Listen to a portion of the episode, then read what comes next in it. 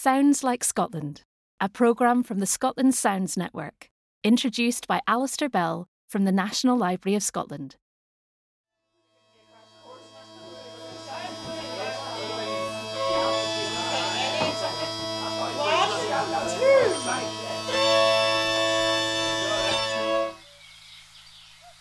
All across Scotland, you can see and touch our heritage. Did you know that you can also listen to it? Scotland's audio archives give us the chance to eavesdrop on our past. As the Scotland Sounds Network, we're working to keep our heritage audible. Many historic audio formats won't be with us much longer, so we're trying to digitise as much as we can. Together, we've delved into our archives to uncover some of our favourite recordings to share with you. So, what does Scotland sound like? Let's begin by listening to the recordings that reveal our language and location, and the sense of place they create.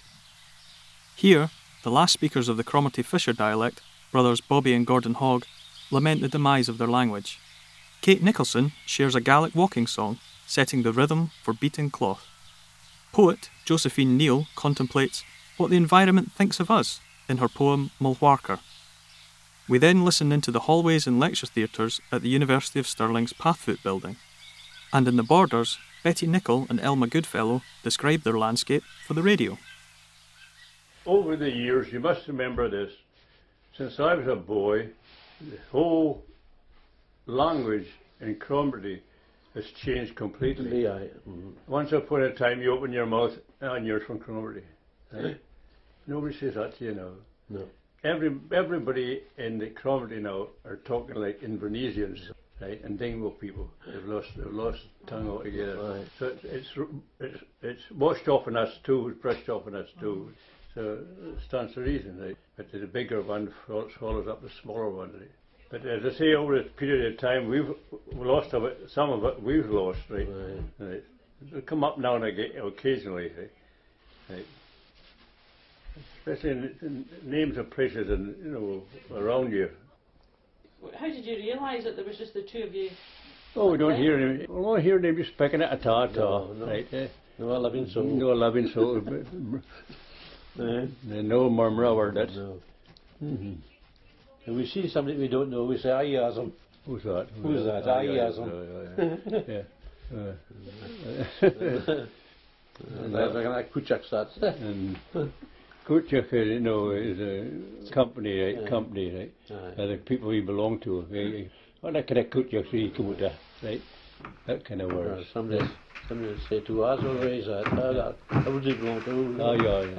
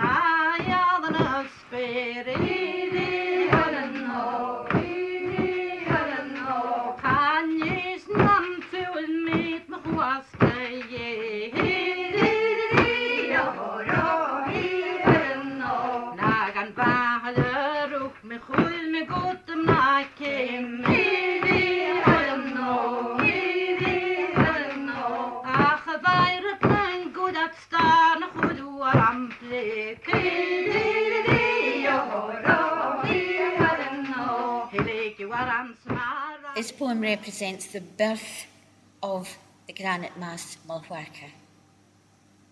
It was proposed to bury radioactive nuclear waste in the mountain. And it called to mind for me uh, something from MacDiarmid. We must reconcile ourselves to the stones, not the stones to us.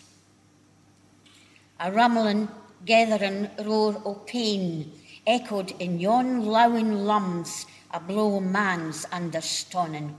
Then out the world's yeardy wame I was born o' fire Even nature's spaewives, min and tide, got tumult on their hardies at my coming. Dumbfoonert they watched, slack gabbed, as I was thrust frae out the molten fire o' earth's great belly, thrust bith fire flecked into the cold air that man breathes. Man, I couldn't agree myself to him at all, nor thole his pochtiness, wee shilpit crater, moving like a gellock on the earth's scruff, separate, loused, no rooted like me into the earth's great core.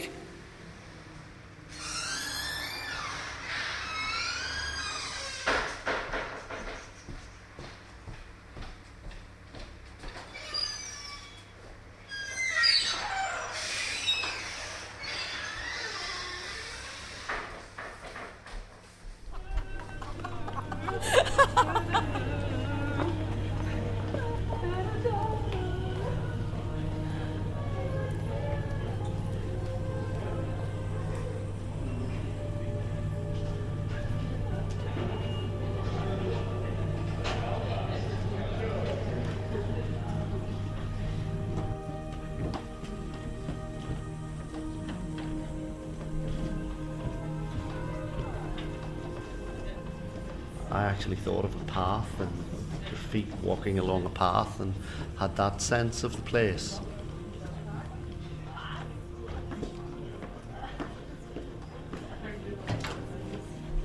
Okay, good morning. Welcome to um, FMSU 9.5 Introduction to Audio and Production. Um, this is the first lecture.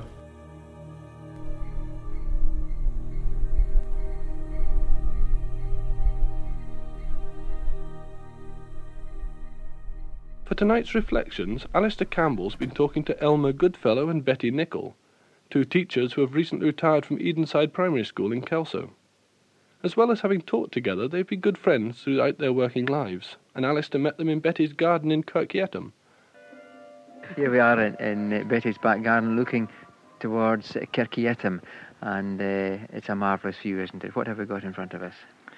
In front of us, we have the hill called Staerough, and round the side of it is the road to Halter Burn, which is the end of the Pennine Way. The Pennine Way finishes in Kirk Yetholm village. On Staerough, there's a craggy part called the Holy Hoose, and at one time the children in Yetholm all believed that the babies came from the Holy Hoose, from that craggy part. And beyond Staerough, there is the Car, which is one of the higher is over hills. to the right. And quite often in the winter time, we know that the snow is really coming when we see the car white. To the north, we have the Venchen Hill. That's the one that the Kelso Laddie comes down before he fords the river to go to Kirk Yetholm on the Yetholm ride. And that's at the conclusion of Kelso's Civic Week, isn't it? Yes, on the Saturday. Yes. Right, I think it's a bit chilly. I think we'll go in now, shall we?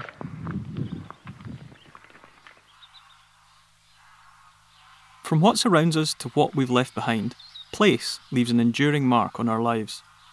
Let's follow them in the door and step inside just what makes us feel at home, or not at home.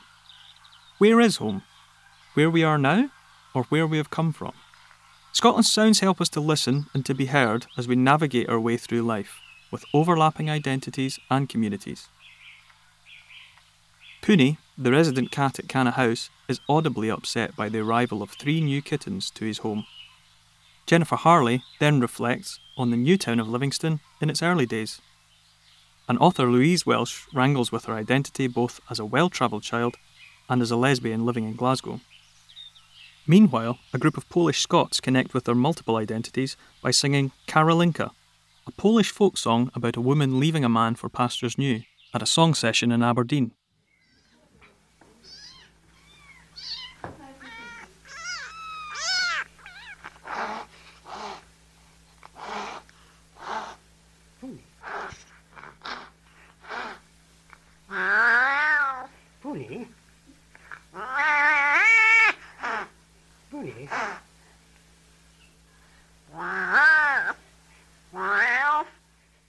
Was a pioneering time because you had to go up to people and introduce yourself.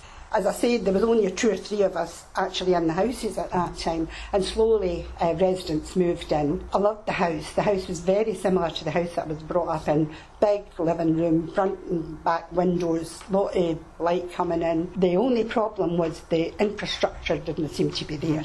There was no playgroups. There was a playgroup in the Dedridge Wing, I think, and in the Lanthorn, but I was told my son would be seven before he would get down the waiting list. So we had a big public meeting in the Lanthorn, and um, we, we were enraged that there was nothing for our children.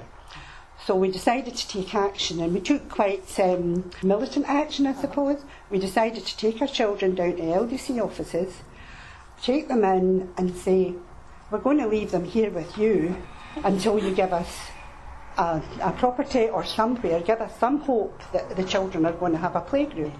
Not because we want our time, we want them to learn to interact. And so we took them down, and everybody sort of looking, wondering, and they said, Well, you can't do that, you can't do that. And we said, Yes, we can. And we started to walk out, which ended up with us getting a meeting with Leslie Higgs, who was responsible for housing, etc. Long story short, they eventually gave us a workman's hut. I went to school in lots and lots and lots of places. I went to school in so many different schools that I can't even tell you how many schools I went to. So I went to school probably first in uh, Singapore, and my dad was, mum and dad were posted over there um, for I think three or four years, and I went to primary school there. Um, and then I went to school in various other places in England, in Kilmarnock, Edinburgh, um, and I think that everybody probably feels like an outsider in some way. And I think actually I've decided that that is the the human condition in a way that everybody secretly feels that they don't fit in. Come here.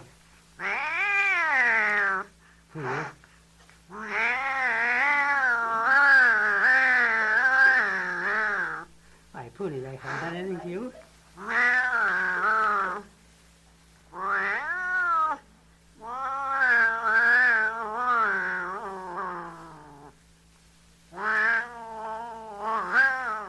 I think I've always been a city dweller, and I think I wonder if it's um, it might not be, but I wonder if it's easier to be.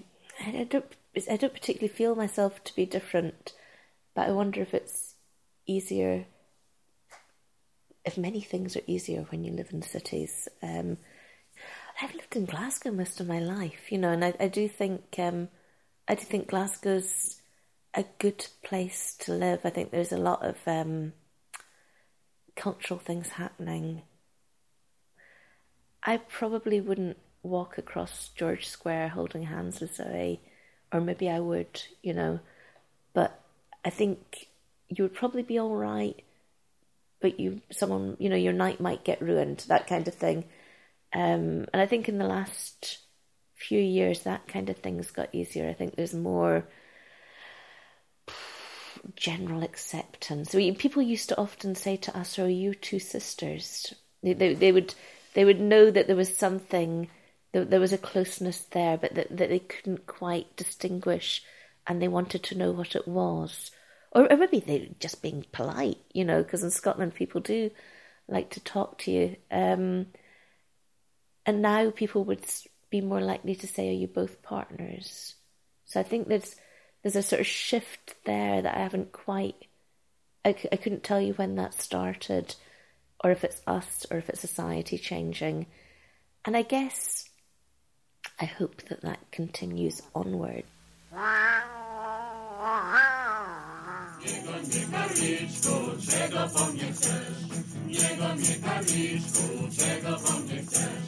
Ja ci już powiedziała, nie wiem jak ci chciała, są to przecież. Ja ci już powiedziała, nie wiem jak ci chciała, są to Our sense of self and other defines how we view the world and how and where we settle. But what of our work? Like it or not, our work can dominate our lives, just as it has those who have gone before us. But when we talk and sing about work, it's clear that our jobs can often bring us as much joy as woe. Stanley Robertson tells a Jack tale about Jack going to a farm to work, but having trouble knowing what to do with his payment. And two colourists from Bartholomew Mapmakers share trade secrets.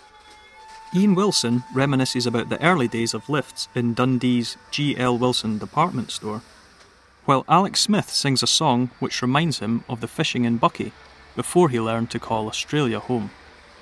You will also hear the sound of men at work removing scaffolding from a tenement in Glasgow, and the twang of the trump or Jew's harp. The tune? Deil Among the Tailors, played by Lindsay Porteous.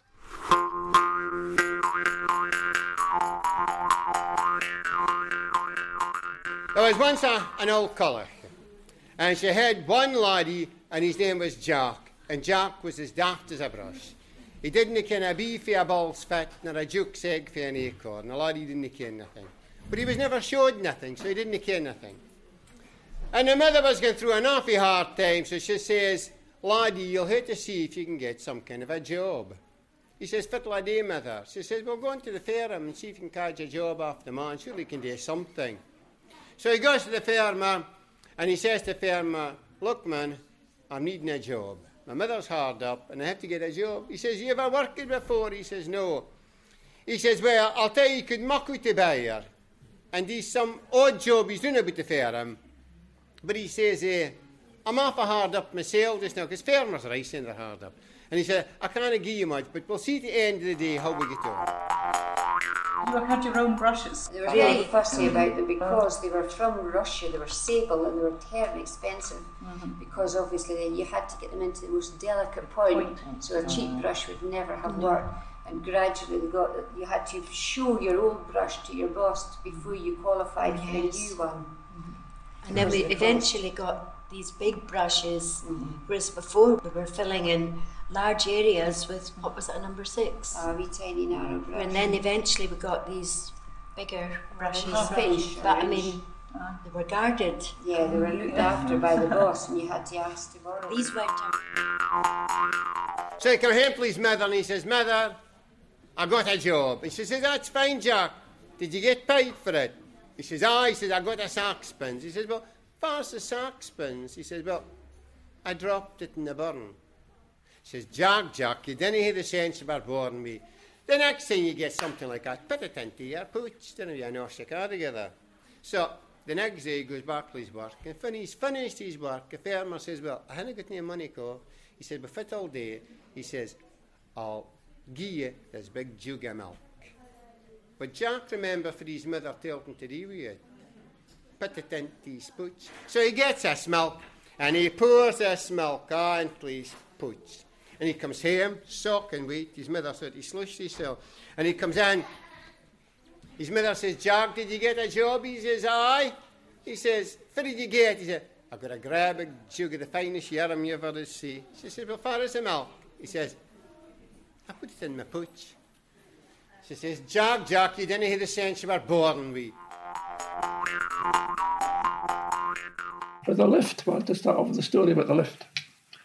In 19, in the 1950s, of course, there's no health and safety in those days, you know, and the lift only had one gate, and you could just go and open it, slide it open, and get on the lift.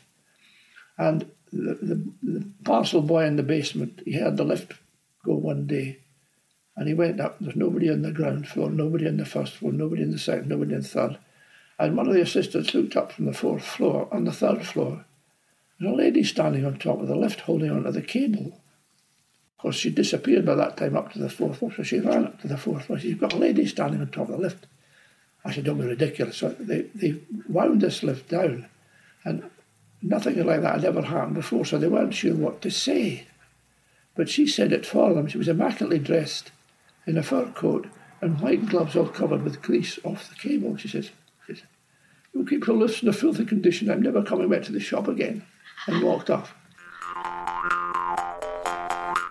And his mother says, John, did you get to anything? He says, I said, I got a wee Catlin. He says, fast a Catlin. So I put it in between 12 leaves. And the poor wee half smored creature run for its life because it wouldn't bite me if you bad use it. Jack, Jack, you didn't hear the sense you were born with. the next time you get something like that, could you not tie it with a string and walk it home? Next day he goes into his work and he works all day, and after he's finished working so hard, the farmer says, Well, only thing I can give you is a big leg of mutton. And he gets his big leg of mutton before his mother said to do it. Tie it string. But they would sing it this way, no matter what's written down in the book. Oh, we'll may the boat row and better may she speed. Oh, we'll may the boat rows that earns the bairnies breed. The boat rows, the boat rows, the boat rows fair wheel, and muckle luck in the boat Malin and the creel. We shot our lines in Largo Bay and fishes we caught nine. There's three to fry and three to bail and three to bait the line. The boat rows, the boat rows, the boat rows fair wheel, and muckle luck in the boat Malin and creel. And those are the only two verses that I can remember, but they used to sing a lot more.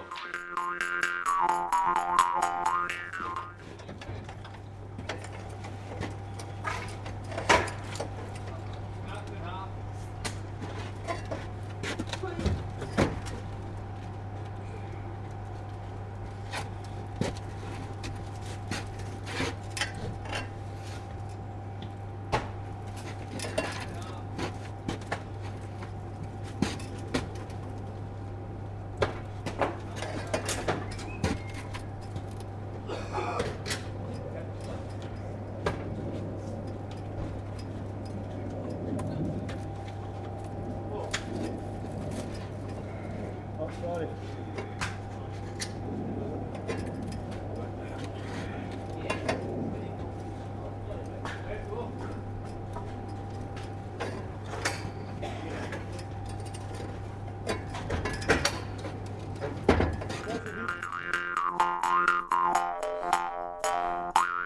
king's sitting here and the princess is sitting here with a sore, sore fazog upon her. You're looking at a guy. And for the first time in her life, when she sees Jack, she feels a new sensation coming across her face, and she feels something tickling the edges of her lips, and she, she's fighting it all the way.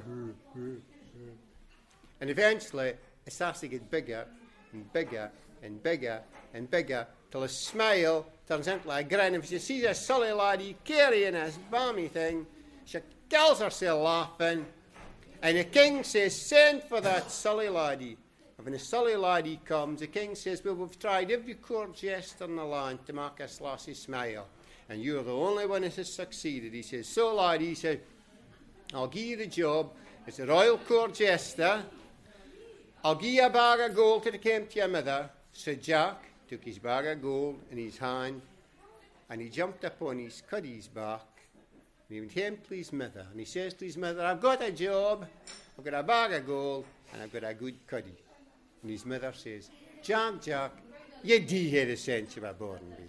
An old story. We now move from our working lives to the personal experiences that shape us, both good times and bad. Our recorded sounds tell stories of celebration and hardship through our words and our music.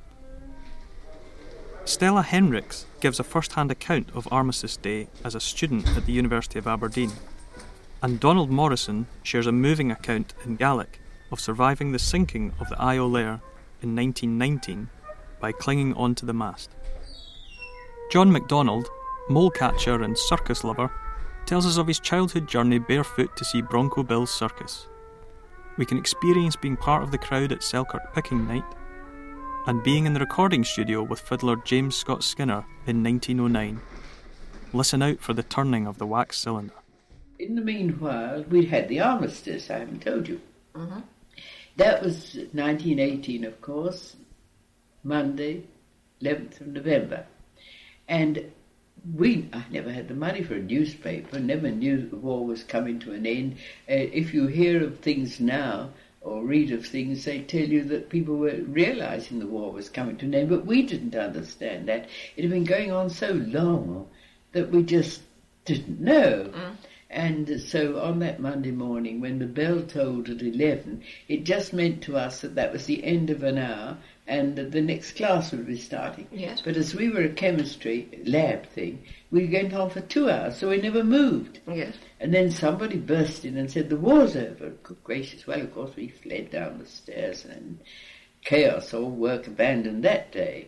And the men were absolutely dotty, of course, at the thought that it was over. And so, how on earth we managed to uh, uh, acquire the garments, but we had a fancy dress march with the torches that night. Yes. And then, of course, the next day we were never content. We decided we'd have the day off, and the senator said, No, you'll go back to work. We said, No, we weren't going. And we didn't go, but they had their own way back on us. I know Professor Trail looked at us very soberly and he said, he said, the war is not over yet. This is only an armistice. But of course we couldn't understand this. No. We were dotty at the thought of it.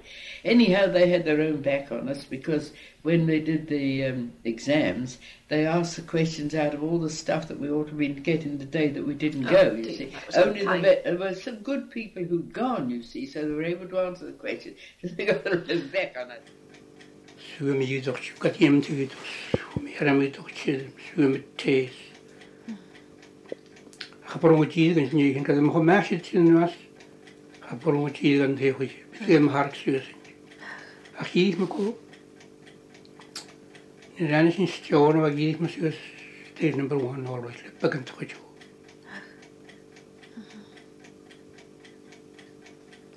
Ni'n dweud dyna'n gael sydd yn teulu ci, yn y fenig, dyri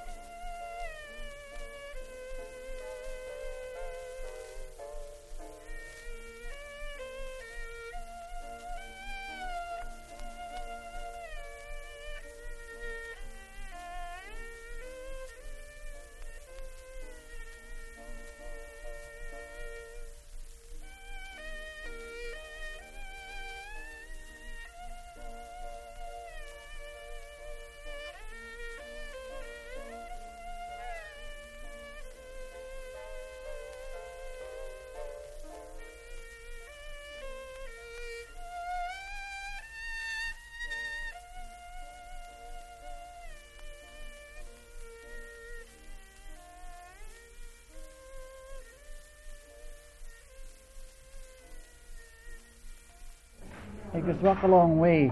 I, where I was born and brought up on the Darthan Moors, if you know where that is. Very much so. Well, there's no shows or entertainments of any kind.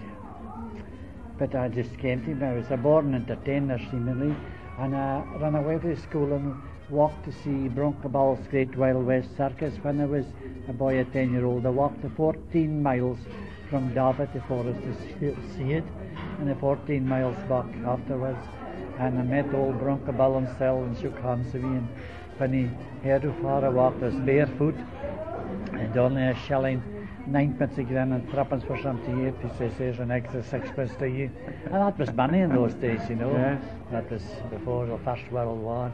And ever since that, there was a great circus living, you know. I think it's the greatest entertainment in the world, the, the real tenting circus. But I couldn't never money for that, you see.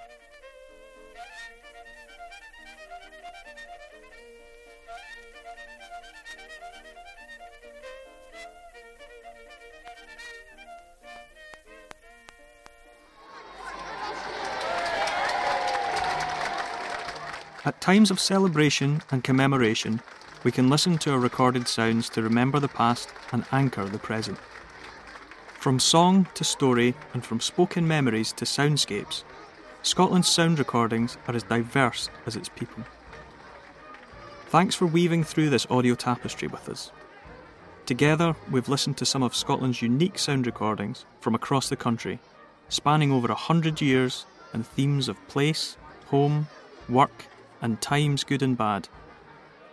We're grateful to the following collections for letting us use their clips Inverness Museum and Art Gallery, Am Baile, University of Dundee Archive Services, the School of Scottish Studies Archives at the University of Edinburgh, the Elphinstone Institute at the University of Aberdeen, Special Collections at the University of Aberdeen, Vanishing Scotland, Ness Historical Society, Scottish Music Centre, National Library of Scotland, Rare Tunes, the Scottish Working People's History Trust, the National Trust for Scotland's Canna Collection, Our Story Scotland, West Lothian Archives, the University of Stirling, and Scottish Borders Archives.